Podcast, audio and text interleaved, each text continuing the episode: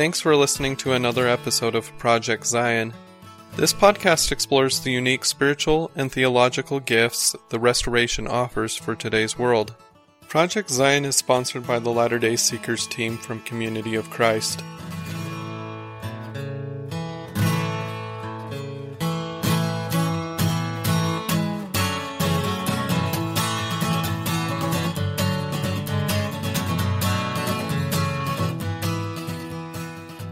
Everyone, and welcome to the Project Zion podcast. My name is Carla Long, and I'm your host for Percolating on Faith, a series where we explore community of Christ topics with two of my favorite people in the universe, Charmaine and Tony Chvala Smith. Welcome back to the show, Tony and Charmaine. Hi, Carla. Hi, Carla. Happy to be back. Our favorite interviewer in the whole wide world. I'm blushing. If only you could see, gentle listeners. I'm not really, but thank you baby in the cosmos. Oh, wow. Thank you. um, well, today's topic is um, something that I learned about a long time ago, actually from Tony and Charmaine in their Community of Christ theology class that they taught me in seminary. And um, I was thinking about it the other day and I thought how good it would be for people out here and in the podcast world to hear about it and hear about kind of like how Community of Christ theology has developed over the last 100 and 60 years ish. Ish, right, something like that. So um I'm going to let them kind of take it take it away. Um I know that they think this is an important topic too. So I'm going to go ahead and let Charmaine talk about why it's an important topic for us and then I'm going to let Tony explain to you what we're going to be talking about. Cool. So, uh, one of the questions that we get asked within the church a lot is why has our theology changed so much? And particularly for people who are our age and older, there's this, um, but there's the question of why is, why do we talk about different things and not believe the same things that I learned when I was growing up? And there's just this sense that there has been these shifts and changes over time, and people are curious about what happened and why that happened and I think also sometimes underneath it, there's there's the concern that if we've made changes, how do we know that we're still being faithful to God's call for us in the world? And so, being a bit of a puzzler, um, I like to have questions like that to try and then figure out how can we describe what is happening. And so, one of the things that we came up with was looking at the church's theology in, in three eras. Now, one of the other things that precipitated this is that there are people from outside of the denomination too who have raised this question for us and got our minds working about it. We had a student a number of years ago uh, who came to the seminary who came from a Mormon background and had learned some things about us, and he was just curious. He said, How could two groups that came from the same roots, from the same beginning um, experiences, have such different theologies. And this was during a week, a three week focus session in the seminary. And he had to leave because of some family uh, emergencies. So he was only able to stay for uh, the first four days, actually, of the first week. But already by that time, he had um, he'd gotten his answer about why are you why are we so different theologically. So that was really helpful for us to again to put some perspective on this question of why has our theology changed so much and how can we can how can we understand those developments or those shifts and um, and name them and describe them. So, what we've done over the years is, as we've studied studied Community of Christ theology, researched it uh, uh, in order to teach it, we've come up with a little pattern that helps us kind of understand the development. Basically, as we look at the church's development since the eight, since around 1830, what we came to see was that you could you could clump the theology of the church under three headings. the first the first heading, roughly from the period 1830 to 1880, uh, we referred to as Joseph-centered theology. Now, of course, Joseph was was murdered in 1844, and what we meant by that was that for that first period of our denomination's history, the focus was on who is the true prophet. And so when when the major divisions took place after 1844, even though Joseph Smith Jr. was was dead, the the the question was who's the right successor? Of course, who's the right successor? And so when we say Joseph centered, we could we could title it prophet centered too. But of course, Joseph was Joseph had come to be seen by the Nauvoo period as sort of a living oracle, and so um, that seems to work very well. If you look at early reorganization theology, there's a heavy focus on trying to prove that Joseph Smith III is the right successor. So then the, the second period we came up with, from roughly 1880 to 1960, we've termed church-centered theology. So we we moved roughly from a kind of Joseph-centered theology to a, a theology that focused on the reorganized Church of Jesus Christ of Latter day Saints as the one true church, the focus of the literature, the focus of missionary work, the focus of you know hymnody and scripture study, everything focused in that period on proving somehow that we were the true first the true successor of the original church started by Joseph Jr., but also the the true and one and only uh, authorized Christian church. And that period, you know, from roughly 1880 to 1960, when you think about it, that's almost 100 years. That theology had a, got got really deeply embedded in the reorganization psyche, and it's still kind of there, shimmering in the background of Community of Christ theology, even as we move farther away from it. So then the the third period, the period that the church entered into in around 1960, and that we are still in, Charmaine and I term Christ centered. And if you begin to look at, at church publications and literature, especially official literature from the 1960s, what you see is that the focus is moving away from both Joseph Smith Jr. and from being the one true church to who is Jesus Christ? What is he about? What is his mission in the world? And how do we align with it? And that's the period we, we still are still in. So one thing we should say is that this is kind of a construct, and theologians and historians like to create little historical constructs like this because it helps organize data. It's not like uh, magically in 1879 the church was Joseph centered, and then all of a sudden in 1880 it became uh, church centered. It's not quite like that. Uh, these these periods bleed into each other. It's more like as we looked at official church literature and publications, you could see the focus changing. And if you follow if you follow that change, you get a real sense of the development of Community of Christ theology. If you want to get the big picture of our development, you look at Doctrine and Covenants 1. Doctrine and Covenants 1, at least section 1 for us, has that phrase, the only true and living church upon the face of the earth with which I, the Lord, am well pleased. That's the that's that's the starting point. If you jump all the way ahead to oh, what is it around the year 2000 and the uh, the 161st section of our Doctrine and Covenants, you find this statement: um, claim your unique and sacred place within the circle of those who call upon Jesus Christ. So when Charmaine and I teach classes on Community of Christ theology, we usually put those two texts up. One from I don't know what is it, 1831 or 1832, one from 2000, and basically you can see the whole trajectory there. How did we get from a church that that was you know, claimed to be started by a prophet who was restoring the real, true Christian church to earth, and nothing else really counts? How did we get from there to a church which says, "Hey, we've we've got a unique story, but we're one of the larger circle of people who call upon Jesus Christ. That's if you if you understand that development, how we got from one place to the other over that long period, then you kind of understand who we are and who we are becoming.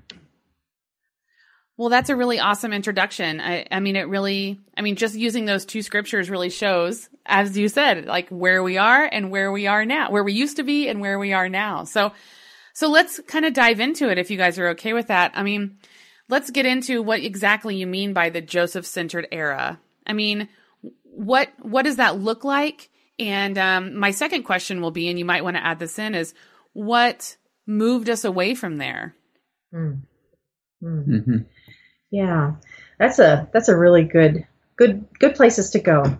So I think when we talk about it being Joseph centered, we as at least as we're looking back, so much of the early part of the church was focused around the person, the personality, the spiritual insight, spiritual gifts, leadership ability, charisma, um, and probably just strength of belief in what he was about of Joseph Smith Jr.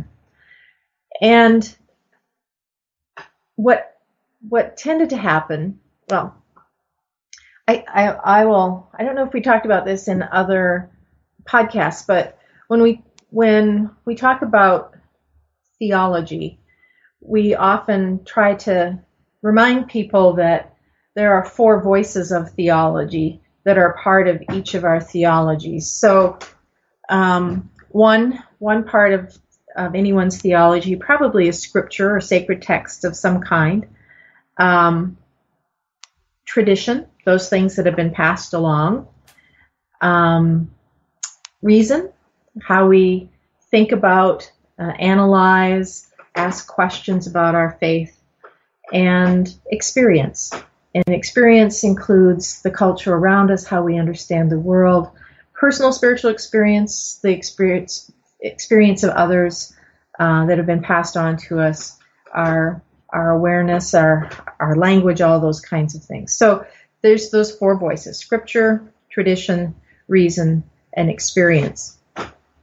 And they're all important in in any denomination or any groups. Um, development of theology.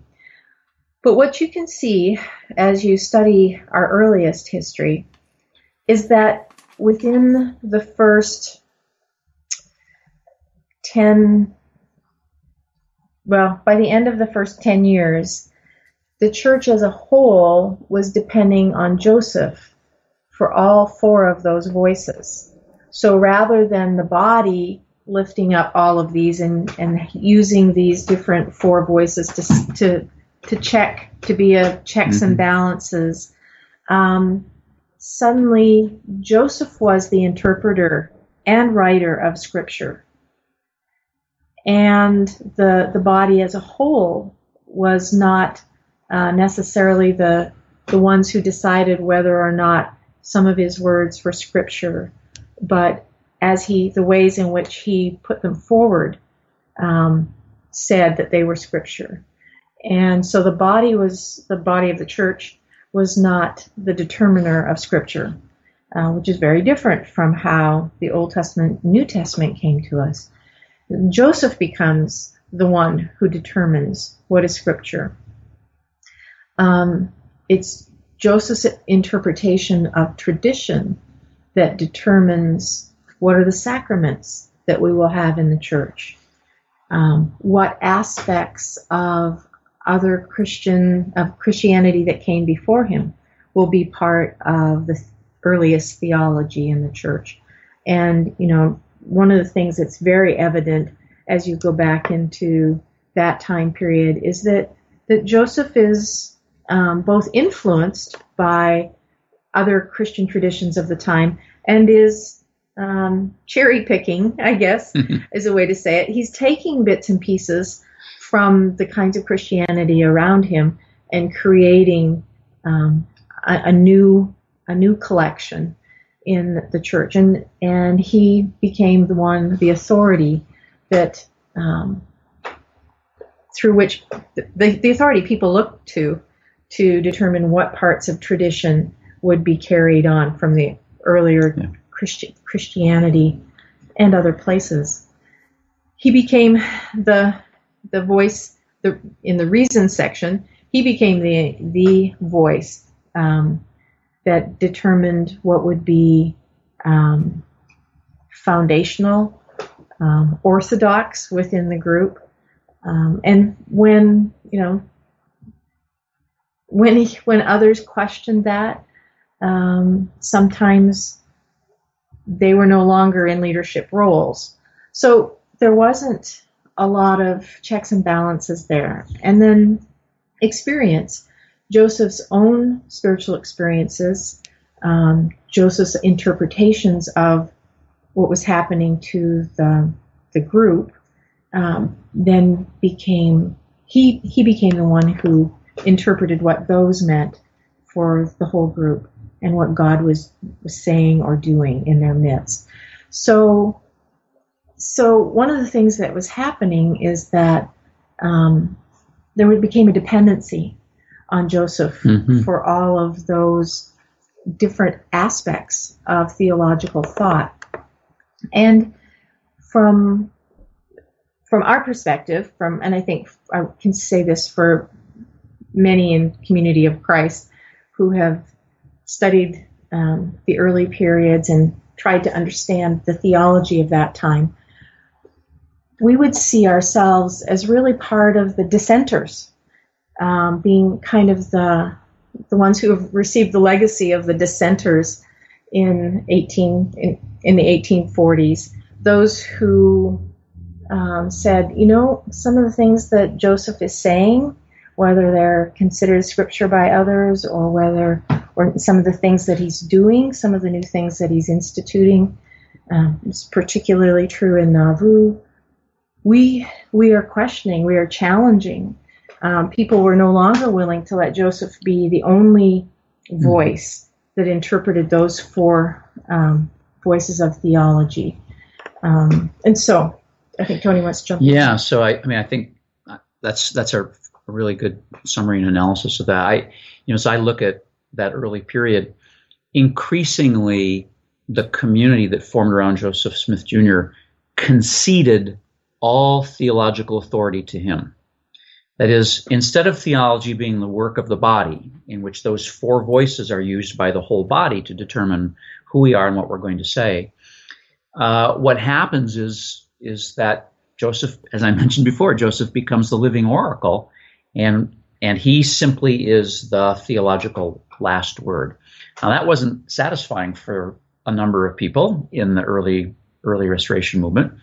Um, but um, you see, you have to you have to account for why. How how can you go from say 1830 when, as I look at Joseph's statements and sayings, there's a kind of a basic frontier Trinitarianism in them. It's it's the kind of Trinitarianism you would, would expect on the American frontier. Not terribly theologically sophisticated, but it still fits within larger Orthodox parameters. By the time you get to 1840, 41, 42, 43, we're completely out of there, and essentially Joseph's Joseph's view of God has switched from a monotheistic view to a kind of polytheistic view, and people are sort of going along with that. And it's like, well, that's to me a sure a sure sign that Joseph had become the center of the church's theological life in especially in the Nauvoo period. So then then there becomes this quandary after Joseph's death and the splintering of various people and groups, um, and those who were left in Missouri, Iowa, Illinois, um, Illinois, who the the reorganizing uh, movement. There was for them quite the quandary because on the one hand they believed that this new movement was initiated by God, by the Spirit of God at work in the world, um, reminding people of you know various things that God still speaks, that um, how we live in this world matters, the idea of the kingdom of God or Zion. So there were things that they that they really valued from that first 14, 15 years. But there were also some things that they were disillusioned by. And so that first and from 1845 to 1860 is a is a really difficult time for many people who had been part of of this move of the movement uh, that was led by Joseph Smith Jr. And they had to to figure out how do we say there's some things that we were uncomfortable with or we don't think were right, but still say that God was the initiator, the originator of this movement through Joseph Smith Jr. And so, you know, and even after the official reorganizing of the church, um, there were many pretty blunt discussions among leaders about um, Joseph. You know, they're saying who, do, what kind of a leader will will we mm-hmm. want or will we put up with? Uh, we are not going to go back to um, a leader who monopolizes um, all these all the different areas of, of our theology. And so there was lots of debates and uncertainty and um, conflict over what kind of leader does Joseph Smith III need to be. And Joseph was a very uh, Joseph III was a very wise and gentle and patient person, and he gave room for these debates and discussions about what should the role of the prophet president be. So it's it, it's interesting in that in the period Charmaine's describing, like the 1850s, I think we sometimes refer to that as the period of the new organization, and then the you know the official reorganization in 1860. Um, if you want to, I mean, if you want to some, if you want to talk about how did we move from Joseph centered to a church centered experience, well, part of it was that Nauvoo, the memory of Nauvoo, was a traumatic memory to many people in the reorganization. And though you don't you don't find a lot of um, direct criticism of Joseph Smith Jr., what you do find is that as Joseph Smith III is is coming back into leadership of the church, people don't they want to make sure that he's not going to be a, a, an autocrat or a theocrat. That's good. Right. So, you know, that's that's an implicit criticism of Joseph Smith Jr. They'll, they would never say that outright. They would never say, "We sure don't want you to, we sure don't want you to be the dictator like your father was." Right. They wouldn't right. say, yeah, they would say it that way, but they would say, "We we really we really don't want a a person who's going to dominate every aspect of our communal and theological life." And so, part of this then is a part part of becoming church centered in theology is that, well, there's a new leader, Joseph Smith III, who's got all these characteristics Charmaine describes. He's very much a moderate. Um, he wants to, to have the church as kind of a big tent in which there's varieties of positions. He doesn't like the role, uh, he doesn't ever like being put in the role of being autocratic. And then there's also dealing with this trauma of the memory of how Joseph Smith Jr. controlled absolutely everything in Nauvoo, and that that was a, that was a painful memory for church members. An additional painful memory for some was that the theological developments of, Na- of Nauvoo seemed sub-Christian to lots of people who were in the reorganization and and coming into it.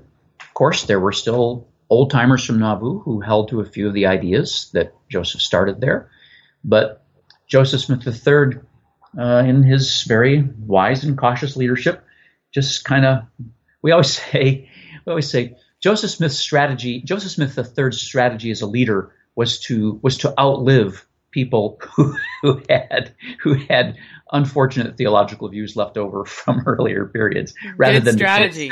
yeah, really, it's it's it's the it's the, the difference between creating civil war and the difference between kind of evolving in a new direction. So so one of the things that had to happen um, was that the focus then needed could not be on the prophet, the prophet being perfect or the prophet being um, the only way that the this new group could understand that God was at work in their midst.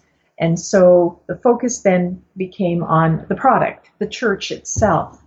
That and so then and then there's these other dynamics at work. So they, the, those who were part of the reorganization and those who came to it um, between the 60s and the 80s and beyond, um, there was this very strong need to say who we weren't as well as who we were. And so we often use the the image that on the one hand there is the Mormon the Mormon boundary where the church is saying we are something we are our own thing we aren't Mormons. On the other side there was the Protestant boundary where we're not you know we're a restoration movement we are not just um, and this is a more recent thing, but we're not just like those pablum Protestants, you know, who are, you know, all kind of lukewarm in their faith. So part of, and, and in some ways this is helpful to think about the church as being kind of in its adolescent years. Uh, during this church-centered time, 1880 to 1960, where it's trying to establish and define its identity, its identity separate from Mormonism, separate from Protestantism. And so those were other factors that made the focus about who are we as a church. And um, one of the things that came from the earliest parts of the church was the idea that we are the one true church. We are the ones who have the fullness of the gospel. Uh, we are the ones who are spoken about in Scripture. And so our our use of scripture, our study of scripture was almost always for reinforcing our rightness as um, as the the one true church. Our understanding of the goal, the kingdom of God, was ours to establish and to put forth in the world. Um, it had to be done by the right group of people um, the ones with the right set of views. And so when your focus is on having the right set of beliefs, um, then you have to be part of the group that has and upholds and teaches that right set of group uh, of beliefs. And that was the approach. Uh, that was the missionary approach, and that was the Sunday school approach, and that was the preaching um, theme and approach for much of that time is recognizing that you had to be in the right church if you were going to be good with God, whether that meant the glories, uh, whether that meant the kingdom of God or Zion. Um, so being within the right institution that had the right set of beliefs was how you assured that you were good with God. So lots of importance was placed on being in the right church. So that period lasted a very long time. And uh, when Charmaine and I teach classes on this, one of the things we love to do is we love to bring out our uh, out of storage our 1912 preaching chart. And you've seen it before, Carla, right? I love that preaching chart. so these preaching charts, these were th- these were au courant in around 1900. This is how the different up to date audio audio visual. Yeah, it was oh, yeah. the podcast of the early 1900s. Exactly. Yeah. And so these old charts, uh, all kinds of denominations use them. These are, you know, 10 to 12 to 15 foot long canvas sheets that have, for example, the plan of salvation painted out on them. And one of the most popular ones for reorganization uh, missionaries in this whole period started at one end with creation and ended at the other end of the chart with the three glories. And it had the different dispensations on it and um, had a very large picture of of uh, the two personages in the in the the grove appearing to Joseph in the ninth hour uh, or in the eleventh yeah. hour, sorry, mm-hmm. and then and then showed the chart shows how there was the what was called the latter day apostasy that that went to Utah, and then it shows the straight and narrow way and the path to celestial glory.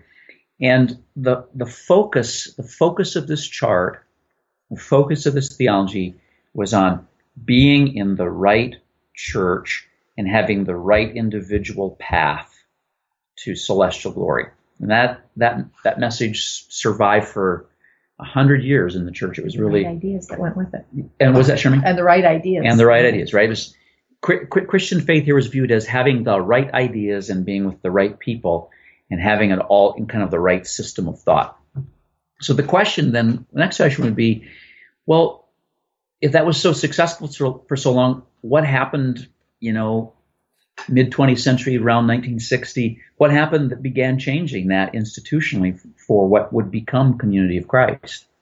And what happened was a lot of things. Um, you know, even before the early 1960s, you can see in the writings and preaching of important figures in the reorganized church constant borrowing from other mainstream Protestant theology. Notice notice that you know Fred M. Fred M. Smith, um, prophet from what 1914 or 15 until 1947, I think. Uh, Fred M. Smith quotes and uses language from the Protestant social gospel movement as he tries to articulate the church's views of Zion. And great preachers like F. Henry Edwards and Arthur Oakman borrowed constantly from Anglican theology.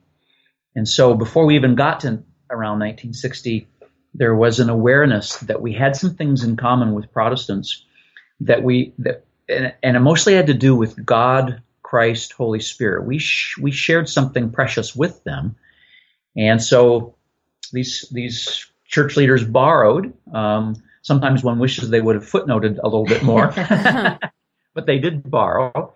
And then we, when we get to around the late 1950s and 1960s, some new some new missionary things happen that are really beginning to change the focus of the church. Right, right. And what Tony's talking about is the it's kind of a a prepping um, hmm. church leaders and the church for ecumenism to be being in part, partnership with other Christians. And then what really pushed us into that was after World War II when we had um, church members in places where church members hadn't typically been before, in in Japan and in Korea and in other parts of Asia and eventually in, in parts of Africa, um, who who are being asked about their faith and who are trying to share their faith in a cult- in cultures where people didn't care about what was the difference between um, a member of the RLDS church and a Lutheran, which we were really good at showing how we were different than and better than other Christian denominations, but we had no experience in telling people who didn't come from a Christian background, um, didn't even come from a monotheistic background about who God is and who Jesus is. And so we found ourselves um, as a church, both church leaders and church members who had these opportunities to tell about the church, um, to be missionaries, whether intentionally or not, uh, we realized we needed to understand better how to talk about who is Jesus, who is God, um, to people for whom this this was a whole a whole new language, and so um, church members and leaders began to ask other Christians, How do you do this? How do you talk about this? And so um, rather than being those other Christians who don't know anything, which had been part of our, our story, um, we were going and asking questions and learning. And um, that made possible, I, I believe, the planting of the church in various countries um, around the world that we never really, I think, as a church imagined being in. Mm-hmm. And so I always say, um, it's God's fault. God kept pulling us into all of these places that we didn't plan to go. And in the process, we were stretched and challenged to understand who God is in bigger ways and to trust what God had been doing in other denominations. So you know, in that in that mission in, that world missionary movement that was happening um, after World War II in Korea. And as church leaders had to start reflecting on that, one of the things that they were discovering was that missionaries would try to use the old preaching chart, you know, somewhere in Asia or the Orient or wherever, and it would just be baffling to people. And so the the tried and true method and the tried and true message did not ring true with anybody in those settings. And so it became clear to church leaders, especially as we got into the early 1960s, that we had to learn how to distinguish what was essential in our message from what was peripheral or or just simply culturally dictated. Um, you know, if the church had only stayed in a few places in the northern hemisphere in the Western world, maybe we could have stayed with that old message a long time, but a longer time. But but we weren't in those places anymore. We're now being invited into places in Africa and the Orient and Latin America, and and uh, the the preaching chart theology just began to fail as a missionary tool, and it forced church leaders to say, "What really are we about?" Um, and so, what began to start bubbling to the top is that, holy cow, we're what this is really about is this is about Jesus Christ. It's about helping people in Christian community have vital experience with Christ, and it's about us creating change in the world based around that. So the the name Community of Christ, which doesn't emerge for decades, um, was was already a theme in the early 1960s.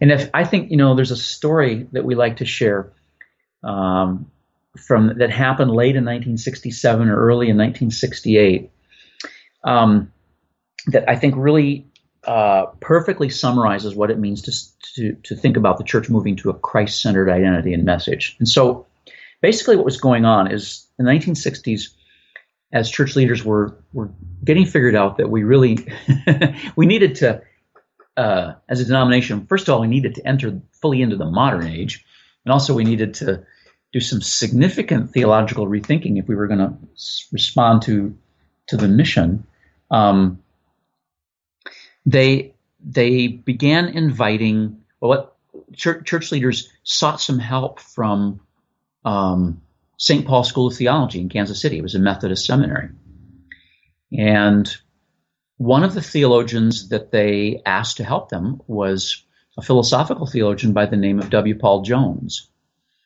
And Paul Jones was a Methodist theologian, and he was well known at the time. And um, he is now a Trappist monk and Catholic priest in southern Missouri. That's another whole story.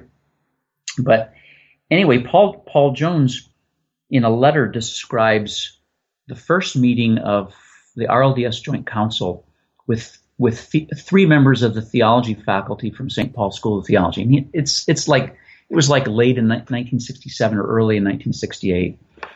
And Paul Jones says that um, everybody, you know, they, they got they did introductions and they were getting to know each other. These three theologians are getting to know the the joint council, you know, presidency, bishopric, presiding evangelist, and council of twelve, and um, then uh, Paul Jones says there was this point. He says I, I needed to ask W. Wallace Smith a question which would determine how we should proceed from that point on in our in our study together. And this was going to be over a couple of years.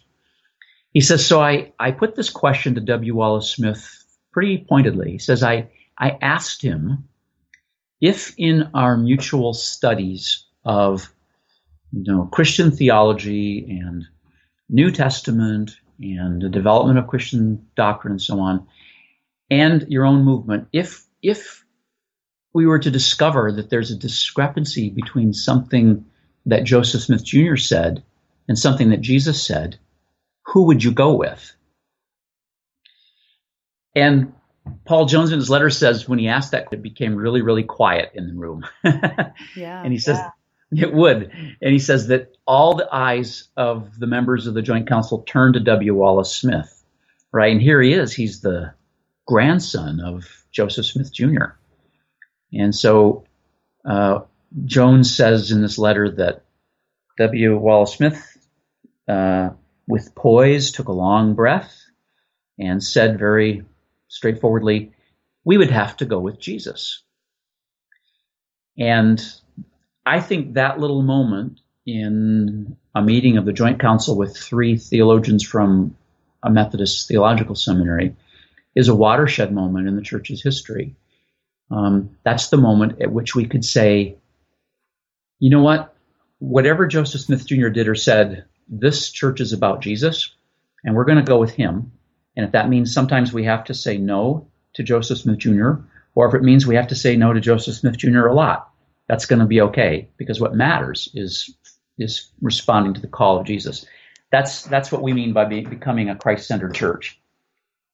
Another aspect of that too that that contributed to that this new reliance, um, not on our not on our own identity, not on our church's history, was the introduction, uh, the embracing by some of the the new the new critical history or the new Mormon history. And this started with historians in the church who um, had learned historical critical methods in university, in looking at at scripture, at the the Bible, looking at different aspects of history, and who, with great integrity and honesty, said, we need to use these tools, these methods, to also look honestly at our church's history. And this was a very difficult, um, very difficult thing. Um, some people wanted to have nothing to do with it and were very suspicious of those who would um, question our history, question Joseph Smith Jr., question how the Book of Mormon came about and uh, and yet that was a really important element uh, in in this time frame as well 1950s 60s and 70s of um, church leaders and historians within the church being willing to look uh, with integrity and openness at multiple sources um, about our church's history and about Joseph Smith. This, again, um, was something that loosened our grip on the idea that somehow we had we were the one true church, and that our founder had to be the one true prophet, and that we had to have a pristine picture um, of our past, and uh, and it, the way it helped us to loosen our our chokehold on that idea was that we realized I think, as a denomination uh, and as individuals, that um, in the big picture, it's about God. It's about what God is doing in the world. It's about what Jesus has and is doing in individual lives and in communities and in the world. It's about what the Spirit wants to do and is is nudging us toward constantly. Um, and those are uh, that that is where our source should be. That is where we should be drawing from for the life of the church, not from our own story. So, again, uh, in a way, it's like coming out of adolescence where we begin to see how we fit in with the rest of the population, uh, where we are no longer the only ones who see the world um, accurately, but that we can begin to trust um, the bigger work, in this case, of what God is doing in the world. So that's another element that that happened right about that same time. Mm-hmm. Yeah. So so one other thing that happened in this in this period was, you know, Charmaine's mentioned the, the the rise of the use of modern historical methods, and in in 1968, a book was published by the reorganized church that was for use at our summer church camps, reunions. And it was called The Body of Christ. And this book was written by a young adult named Harold, Harold Schneebeck. He was a church member and he had gone through the the religion program at Graceland University and then he had enrolled in Union Theological Seminary in New York he was on do, doing a kind of summer internship or a year long internship. I can't remember which for the religious education department at the at church's headquarters. And he wrote this book called Body of Christ. And one of the things that, that this book did very clearly was it, it showed that we could no longer treat the New Testament as a collection of little proof texts to show that there was an original Christian church that looked just like us. um, using the New Testament in a very, I think, responsible historical manner, what Schneebeck showed is that the, the church in the New Testament was a, a moving target and it, it took different shapes and forms in different places and different contexts. And so it, after 1968, it was really no longer possible uh, in the church to pull out the preaching chart and say, look, the early church had all of these offices and all of these particular gifts and all of this and all of that, and see, we've got that too. That that became a uh, an, an, unconvincing model after that point. And so instead, what Schneebeck was able to show is how, in different times and places in early New Testament, early Christian communities in the New Testament, the importance, the centrality of Christ and the centrality of, of community and the pursuit of what he called shalom, God's desire for well-being for the world, that that remained really central to the early Christian church. And lo and behold, many years later, community of Christ gets the name Community of Christ. And one of our important uh, foci as a church is on establishing God's shalom in the world. Um, I think it's really interesting that that um, a church that for 100 years had been trying to use the New Testament to prove it was the right church discovered that that just doesn't work so well anymore. We can't really use the New Testament that way. And instead, let's pay attention to what its deeper message is. And then that's kind of how our identity and message began to develop. But I think it's worth noting that people didn't like it. True. oh.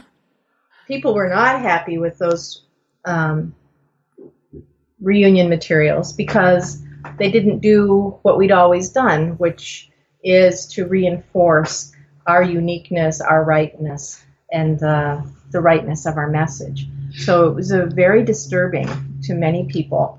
Um, and the the second year, uh, the next year, the reunion material was called "For What Purpose Assemb- Assembled," and that was Don Landon and, and Robert Smith. Smith. Yeah and uh, and talking about what is the purpose of the church. What is it that we do when we meet together? And um, and it didn't say that what we did is we reinforced that we're the right church.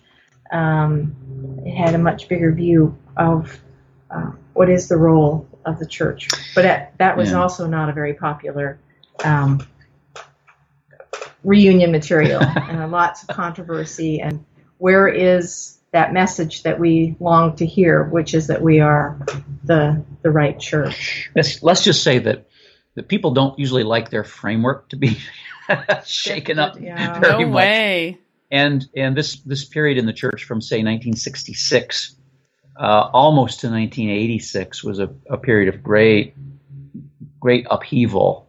Um, and that may be the topic for another time. But but not every you know, a lot of a lot of people were not happy with the shifting of traditional views, but church leaders were were committed to it, and I think in retrospect we can be and prayerfully open. Absolutely, we we can be really grateful for the I think truly spiritually prophetic and courageous leadership of church leaders in that period uh, to help us move from a a a paradigm that was simply that could no longer be seen as credible or true into a paradigm that really captured the deeper things about who we who we felt we were called to be.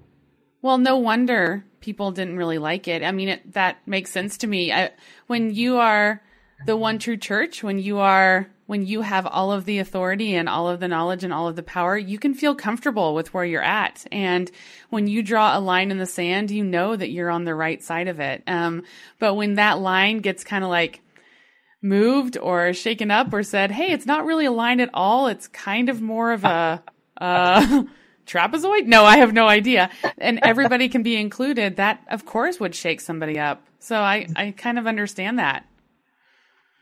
Yeah, it was a really pivotal mo- moment for the church and church members um, to to become less self-conscious um, about about what the church is about, and to let God, let Christ, let the Spirit be what the church is about, rather than us. I, you know, this reminds me of if you ask ask the question, what what makes a community truly prophetic? Um, I think of the theologian Paul Tillich, who in one of his books refers to the spirit of the prophetic or being prophetic as the capacity for self criticism. Mm. And so our, our community in the 1960s institutionally went through a long period of being theologically and historically self critical. And, and from Tillich's perspective, nothing can be more prophetic than that. That's what the ancient Israelite prophets did. They were, they were critics of the status quo and critics of the way things were being done and said. And they said, no, this does not live up to who the living God is. So um, I, I look back on this period, even though it was really difficult for our ancestors in the community of Christ, very difficult time. And yet, if you want to be a prophetic church, why wouldn't there be difficult times?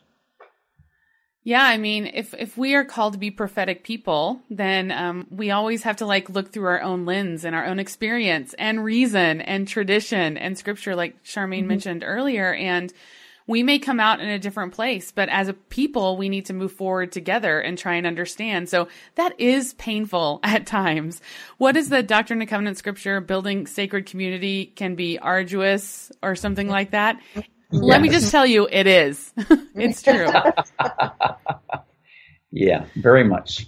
So, you guys have talked about um, how we have progressed as a church, and I would say move forward as a church from being Joseph centered, where um, we had all dependency on Joseph Smith Jr. He, we looked to him for all of the answers to all of our questions, to moving to a church or institution centered um, organization where you know, that kind of makes sense to me too. We, it was time to start doing some actual building of some actual churches and spreading out and letting people know that we who we were and that we were around. And then moving into, of course, through that painful time as a Christ centered church, which just thrills me to no end. So, how has moving through these eras made us a different church? One thing I think that it's really made a huge difference is in transparency. And that might sound kind of strange, but in going through that difficult self awareness as we looked at our history, um, we could no longer have the just the pretty picture history that we had told ourselves for a long time. And though that was uncomfortable, um, it was important to say, eh, well, I really think it it drew us to a place where our recognition for the need of for the grace of God yeah. became very much more um, our focus. That it's not about us doing it all right and being the perfect people because we weren't. Um, and so that made required that we have a level of honesty and openness about Joseph, about our own history, and about um, our continued need to grow. And so, and leaders became, I, I would say, over the last uh, 40 to 50, well, especially the last 30 to 40 years, have themselves been more um, transparent in how the church works. And things that come to mind right away for me are the ways in which the last, at least the last three, and maybe the last four president prophets of the church have been very intentional with letting um, the church know what their process is as far as bringing insight from God to the church. And some of the struggle that is related to that, and some of the times of saying, Is this me or is this you, God? What how do how do we understand this? How do we put words to this? And they they made that process um, much more transparent and um, every day in a way that we could really begin to sense that this is not some zapping of God, you know, God zapping the prophet and mm-hmm. Taking over their larynx and making them say certain things or their hand to write certain things. But this is a process, a long process um, that takes self awareness on the part of the person as well as prayerfulness and openness. So those kinds of things, I think, um, have been big changes. It's also made us a more internationally sensitive church. Um, we, you know, now we do everything in three languages, right? Um, until 1960, gracious, the, the church, the prime, English was the major language of the church, and you know, Charmaine likes to, when we're doing this as a seminar with with church folks, likes to put up uh, a map of the world, and you know, from 1830 to you know 1960 showed that we were in basically 10 countries or so, right? Mm-hmm. And then from from 1960 to today, we we we've you know exponentially increased the number of countries we are. So how does that change us? Well, it changes our processes at World Conference. We we have simultaneous translation. We have uh, because people can't get visas from countries, some countries to come to the U.S. for World Conference. We do proportional voting so that the voting is fair. I mean, there's all kinds of ways that that this shift to Christ as center has required of us an openness to the world, an openness to others that wasn't there before. And also, I would say, you know what? If if Christ is really becoming your center, it's a lot easier to deal with the, with the skeletons in your own closet because it's no longer really about you. And so, it's it's not quite so easy to shock church people nowadays about stuff that Joseph Smith Jr. might have done, uh, said, who he might have done it with. It's it's like you know, uh, we can accept that he's he was human, uh, he made mistakes. Um, in some ways, theologically, he derailed the train, and yet Christ is the center, and we have moved on, and it's not frankly about him. Um, we we don't have to somehow preserve an image of who he was, which is not historically possible anyway, in order for us to be content with who who we are becoming, because Christ is our center.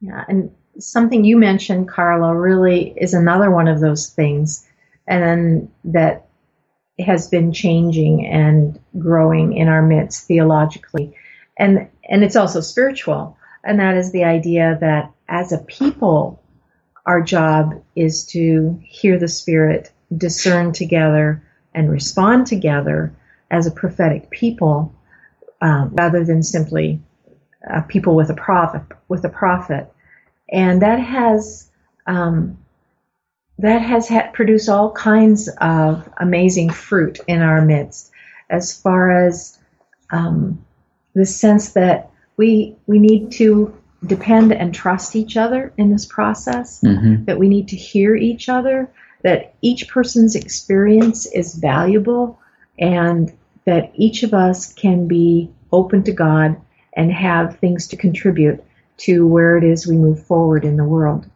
And that's been particularly important because another thing that has happened theologically uh, is that there has been more openness to um, rather than setting down rules about what behaviors must be of trying to be more open to uh, the real lives of people and the ethical questions that people face. And so that has required that we listen to each other, that we acknowledge that some countries have some issues they need to deal with and other countries have other issues that need to be dealt with so that that peace, equality, the worth of all persons can can grow. And so there's been more of a willingness to deal with some difficult uh, social and political mm-hmm. uh, areas of um, of tension. I think it's it's also fair to say that this this journey has left us with challenges. Um, I think one challenge, certainly in the United States and Canada, is that a lot of Community of Christ congregations uh, were established in the church-centered era, mm-hmm. and so the the the theological leftovers or shadows from the, the church-centered era are still part of those congregations' identity, and you can't just like force that out. That's you know part of who you've been. But I think uh, we have some struggles and challenges with congregations, you know, intentionally moving more completely into the Christ-centered era. Uh, where you where you see that happening, what you typically see is a church becoming really, really open to its community and to working in its community for the the, the welfare of others. Um, that would be a, an example of Christ-centered service. Um, but that's that's a challenge. Uh, the the institution has moved, but individual congregations are in you know in different stages of that movement. Another huge thing is that we moved from thinking of ourselves as being the originators and the ones that would make the kingdom come through our righteousness and our, you know, all our good works, to recognizing that the kingdom of God is first and foremost centered in Christ, in Christ, um, past, present, and and ever before us, and that to recognize the other places in the world where God is at work, and to uh, lend our voice to some of those places, as well as be the initiating voice in some other places, but inviting um, other groups, denominations to uphold issues of uh, of peace and justice. And so there's been a much bigger sense that the kingdom of God is God's work uh, rather than than ours, uh, our accomplishment. And I think that's really important uh, for a lot of reasons. So that's another big shift theologically. Right. What I hear, am hearing you say is that in in those cases, in the cases with um, W. Wallace Smith saying that we would have to go with Jesus and with um, congregations opening up when they become Christ centered, it seems like a, a lot of vulnerability comes along with that as well. A vulnerability that says, maybe we don't know everything. Maybe you can help us learn more about who Christ is for you, and that might change who Christ is for us, but we're willing to walk that journey with you. And it's, and that's scary. it's scary to say, maybe we don't know everything, but I mean, I really think that's where we are called to be because when you walk with people on their journey, then they are much more willing to walk with you and to um, try and understand you as you understand them. It's just a much more beautiful journey that you're on together. Mm-hmm. Yeah, really is, and and it also broadens one's view of what salvation means, because back in the church-centered era, it meant being in the right church, and I think I can safely say that for us as a church today, salvation comes in many ways, and it comes to individuals in a variety of ways, but it also comes to communities and all of creation, and um, that salvation again is God's work in our midst, and that we have much to learn from each other um, in in that walk. Just as you said, Carla. You know, you you use the word vulnerable, Carla. It's a great word um, I think being Christ centered is exciting, but also terrifying.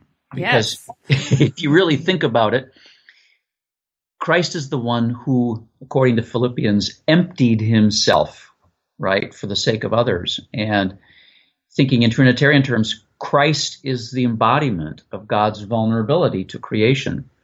And so, if we're going to go with Jesus, which we've said we're going to do, then why wouldn't we become vulnerable, a vulnerable church, a church that is willing to empty itself uh, for the sake of others. Um, that's surely the sign of being Christ-centered is that that you, your your communal life corresponds to who He is and what He has done. So, but it's terrifying because nobody really wants to do that on the, on their own, do they? no, it also requires a huge amount of patience and uh, like we can't force things to happen anymore like we used to want to do it like, well no, I'm pretty sure we have to do it this way. Well, I'm pretty sure we don't. Let's wait and see where God is talking to us at this point. So, gosh, yeah. there's just so much to, there really is a lot to consider when you have Christ as your focus and Christ as your lens and Christ as your center. There's, ugh, it can be really frustrating, but also rewarding, as we know. Absolutely. So um, we're coming close to the end of our time together, and I have to tell you guys, I'm a little bit disappointed in you. Uh oh. Mm-hmm. Well, on the preaching chart, you never mentioned my very, very favorite part. oh yes. Yes, on the preaching Where chart. Where the uh, the the place on the path that is about at 12 years of age, where the, the narrow path goes steadily, steadily, inexorably upwards towards celestial glory, and the broad path. Branches. Let's just call it the fun path. yes, the fun path. And, and on the particular chart that we use the most, at that point, it says girls say no. And then at this point, Charmaine puts her hands on her hips and says, boys shouldn't ask. That's right. I think it should say boys don't ask. yes, that broad path is full of gambling and dancing. Dancing. Oh and revelry. Oh, oh, all types of revelry. Well, thank you so much for mentioning that part of the preaching chart. That is by far my favorite. Very subtle hint. Yes, Carla, we, we obviously needed a prompt, and people have to. people people need to see the chart sometime when we're when we're actually using it in teaching a class, and they do a visual can, eyeful from that. Maybe if you could send us a picture of it, we could put it up with this podcast. Well, we have a we have a electronic photo of it uh, digital photo of it, of, a, of one that's like the one we use, um, which I can send to you. You can, you yeah, can that'd be great. We'll, we'll post it with, with this podcast. This, with this caveat, don't use this in church. Never use this in church. um, so, well, thank you so much for for talking to us about it. Is there any last thoughts that you have before we we sign off?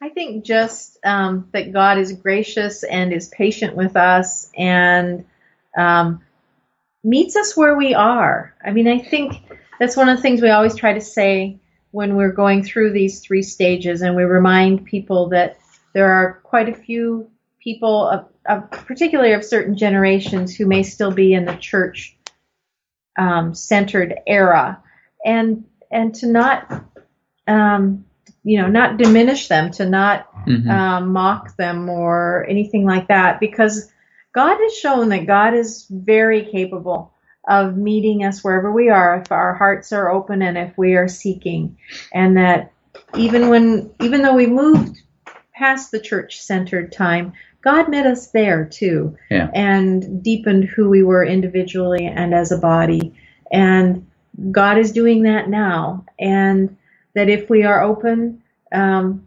undoubtedly there'll be some some other eras in the future that we can see and name um, and identify where God has has called us to some new things, and to not be afraid of that, but also to trust that um, that God, that the Spirit um, will continue to challenge us and and continue to call us to be involved in the world. I already have my fingers crossed for a potluck era. Ooh, Ooh. era.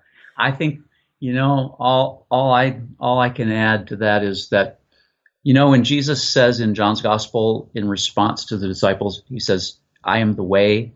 I think he was trying to say to the disciples, "You guys need to get into your head that the journey is your home." Oh shoot. Well, yes. Well, no, that's good. That's oh man, you stopped me in my tracks, Tony. I rarely. It is rare that I don't have something to say, but the journey yeah. is your home. That's really great, and what a great place to to close off. Uh, well, thank you so much for being on the podcast, and gentle listeners, I hope that you continue to journey with us. And as we delve into community Christ theology and so many other items that I'm sure you've learned on this podcast. um, so, Tony and Charmaine, thank you so much for being here.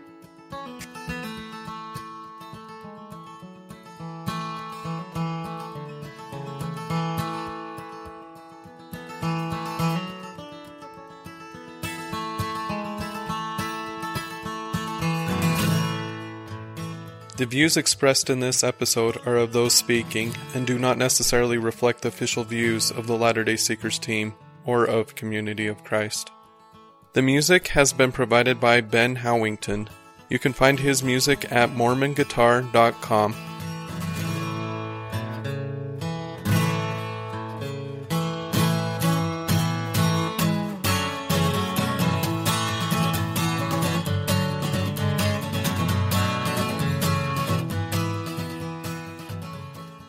I, I smell Wonder Bread on your breath.